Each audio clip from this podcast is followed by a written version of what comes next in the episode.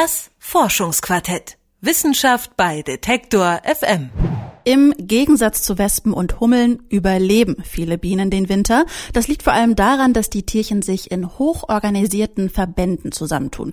Doch auch wenn das bereits hinreichend von Forschern untersucht wurde, gibt es noch immer zahlreiche offene Fragen, wenn es um das Leben im Bienenstock geht. Dem Verständnis einen Schritt näher gekommen ist eine Gruppe um den Zoologen Thomas Schmickel vom Artificial Life Laboratory an der Uni Graz, um das Verhalten der gerade erst geschlüpften Bienen zu verstehen. Haben die Forscher aber nicht nur die Tiere beobachtet, sondern auch ihr Verhalten auf kleine Roboter übertragen wie das funktioniert und warum die Jungtiere viel komplexer interagieren als vorher angenommen, kann meine Kollegin Karina Frohn erklären. Hallo Karina. Hallöchen.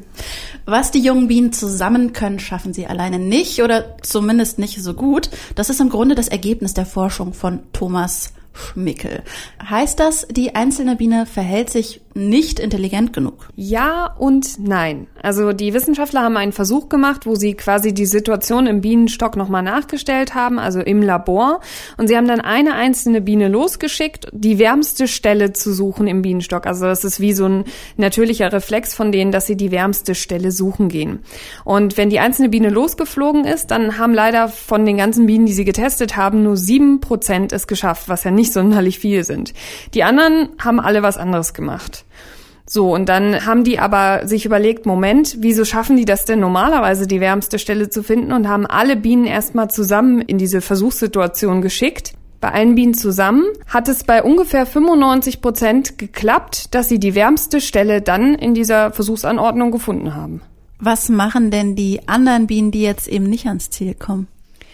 Also man muss sich vorstellen, die haben quasi vier Typen gefunden. Man hat einmal diesen Zielfinder, also diese sieben Prozent der Bienen, die wirklich schnurstracks auf die wärmste Stelle zugeflogen sind. Dann gibt es den Random Walker, der quasi, wie der Name schon sagt, einfach so verwirrt durch die Gegend läuft und man weiß auch nicht so genau, was er eigentlich jetzt sucht. Den interessiert Temperatur auch überhaupt nicht.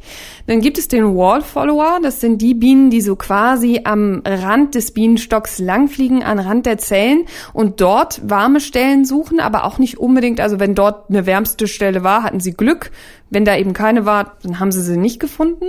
Und dann gibt's noch die Typen, man glaubt gar nicht, dass es die auch im Bienenstock gibt, aber die Typen, die einfach gar nichts gemacht haben, wo man überhaupt nicht erkennen konnte, was die jetzt überhaupt wollen. Das hört sich jetzt so an, als könnte man die scharf abgrenzen voneinander. Das kann man aber nicht. Also man kann so Tendenzen sehen, wie die Bienen sich verhalten. Trotzdem natürlich, diese vier Typen zeigen sich halt in dem Versuch. So, und jetzt hat man sich überlegt, Moment, wenn das eben in 95 Prozent klappt, wenn die alle zusammen sind, dann schieben wir die nochmal zusammen, dann klappt das. Und dann müssen die ja quasi so eine Art Schwarmintelligenz besitzen, weil sie alle zusammen mit ihren Fähigkeiten das Problem lösen können beruhigend zu wissen oder beruhigend zu hören, dass auch der äh, Nichtstuer oder Nichtskönner im Grunde ja, ne? doch zum Gemeinwohl beiträgt. Warum sind denn die Forscher darauf gekommen, die Bienen nach Temperatur suchen zu lassen? Man muss sich vorstellen, diese jungen Bienen, die sind gerade mal einen Tag alt, also sind einen Tag nach dem Schlüpfen, haben die quasi eine Lebensaufgabe bekommen und diese Lebensaufgabe ist, dass sie die Zellen putzen müssen, aus denen sie geschlüpft sind. Also gleich arbeiten quasi, egal wie jung die sind. Und dann fliegen die eben los und machen die sauber. Und die schönsten Zellen sind natürlich die, wo es am wärmsten ist. Denn dort schlüpfen am besten die kleinen Larven. Das heißt, sie bereiten die Zellen vor, bereiten die besonders warmen Zellen vor, damit die Königin dann am Ende die Eier reinlegen kann. Und warum die besonders warm sein müssen, das hat Schmickel mir dann im Interview erklärt. Also Bienen sind die am schnellsten wachsenden Lebewesen, die mir bekannt sind. Eine Bienenlarve vertausendfacht ihr Gewicht innerhalb von nur fünfeinhalb Tagen.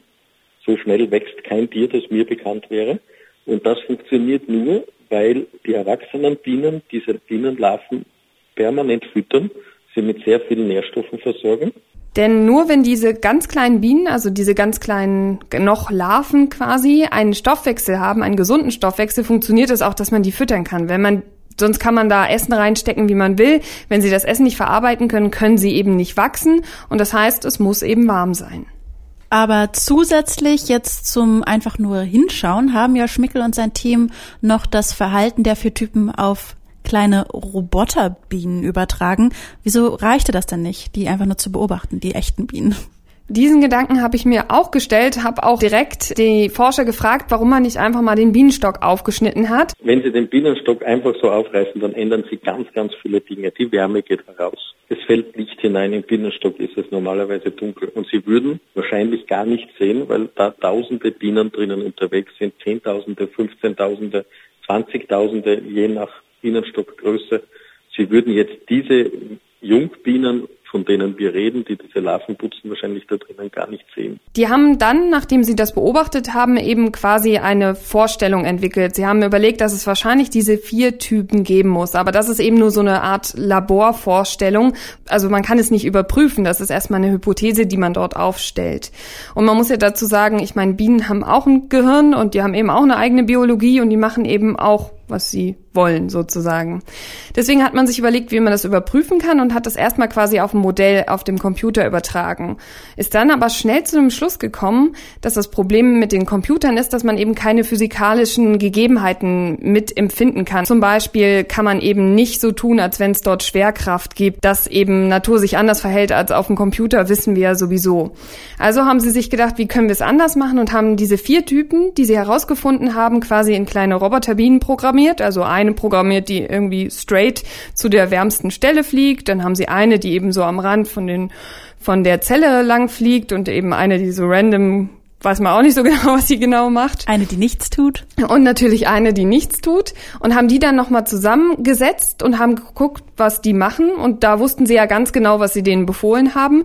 Und am Ende kam wieder das gleiche Ergebnis raus. Nur wenn die vier eben zusammenarbeiten, wieder zusammen dort in dieser Versuchsanordnung agieren, dann kommt auch ein Ergebnis raus, was halt gut ist, nämlich sie finden die wärmste Stelle im Stock. Und was können wir jetzt äh, daraus mitnehmen? Also man kann natürlich so eine Art Algorithmus daraus entwickeln. Also wir haben festgestellt, es gibt eine Schwarmintelligenz und das, was die verschiedenen Bienen tun, das kann man eben berechnen und das kann man dann als Formel aufstellen und kann man zum Beispiel auch auf andere Tiere übertragen oder andere Robotertiere und mal schauen, was die machen. Das wird nämlich zum Beispiel gerade in Venedig gemacht. Da gibt es so eine Art Unterwasser-Roboter-Schwarm und der übernimmt teilweise den Algorithmus der Bienen, hat aber an sich, natürlich haben Fische jetzt erstmal nichts mit Bienen Bienen zu tun. Aber dadurch, dass sie diesen Algorithmus, wie die Tiere eben zusammenarbeiten, auf diese Fischroboter übertragen haben, konnten sie gucken, wie zum Beispiel so Fischroboter auch Umweltbedingungen wahrnehmen, wie sie zum Beispiel auch Umweltverschmutzung wahrnehmen im Meer oder was dort unten alles passiert, wenn sie eben wieder zusammenarbeiten. Also eigentlich relativ simpel gedacht. Was ich aber noch ganz spannend finde, ist, dass die Forscher nicht nur das übertragen haben, sondern auch mal geschaut haben, wenn sie so eine Roboterbiene unter die Bienen mischen, was passiert denn dann?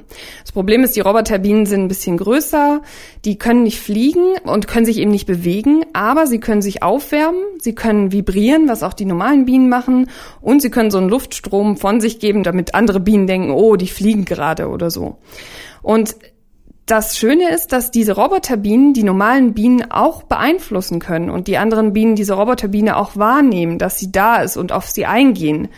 Und dadurch könnte man die Bienen sozusagen beeinflussen und vielleicht auch ein bisschen klüger machen. Und das möchte Schmickel in Zukunft auch, denn er sorgt sich so ein bisschen um den Fortbestand der Bienen. Und auf diese Weise können wir dann die Bienengesellschaft sogar noch smarter machen und noch klarere Entscheidungen treffen lassen. Das Endziel hier ist es dann, eben die Bienengesellschaft quasi technisch aufzurüsten und ihnen noch mehr Möglichkeiten zu geben für die Zukunft, die ja, wie wir sehen, für die Bienen sehr herausfordernd ist, da wir eben unsere Umwelt so stark verändern, dass die Bienen hier teilweise gar nicht mehr mitkommen von ihren natürlichen Gegebenheiten aus. Dadurch, dass wir unsere Erde nicht immer sonderlich pfleglich behandeln, gibt es natürlich immer weniger Bienen.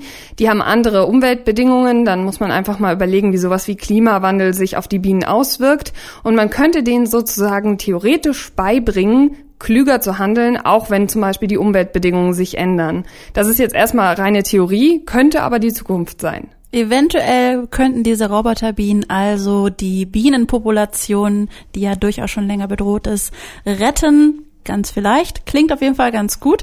Das Verhalten von ganz jungen Bienen wurde gerade am Artificial Life Laboratory an der Uni Graz vom Zoologen Thomas Schmickel und seinem Team erforscht. Welche Rolle dabei kleine Roboterbienen gespielt haben, hat meine Kollegin Karina Frohn erklärt. Dankeschön. Vielen Dank. Das Forschungsquartett. Wissenschaft bei Detektor FM.